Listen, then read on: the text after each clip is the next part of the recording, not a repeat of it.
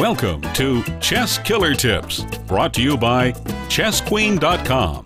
Here's your host, Alexandra Kosteniuk. Today I want to show you a chess problem which I recently saw in the Black and White Chess magazine.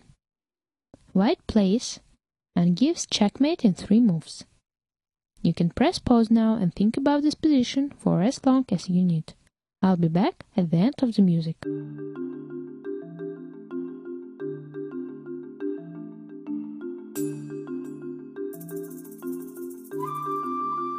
I am back. White wins after playing king g1. The only move for black is g3. White plays king g2.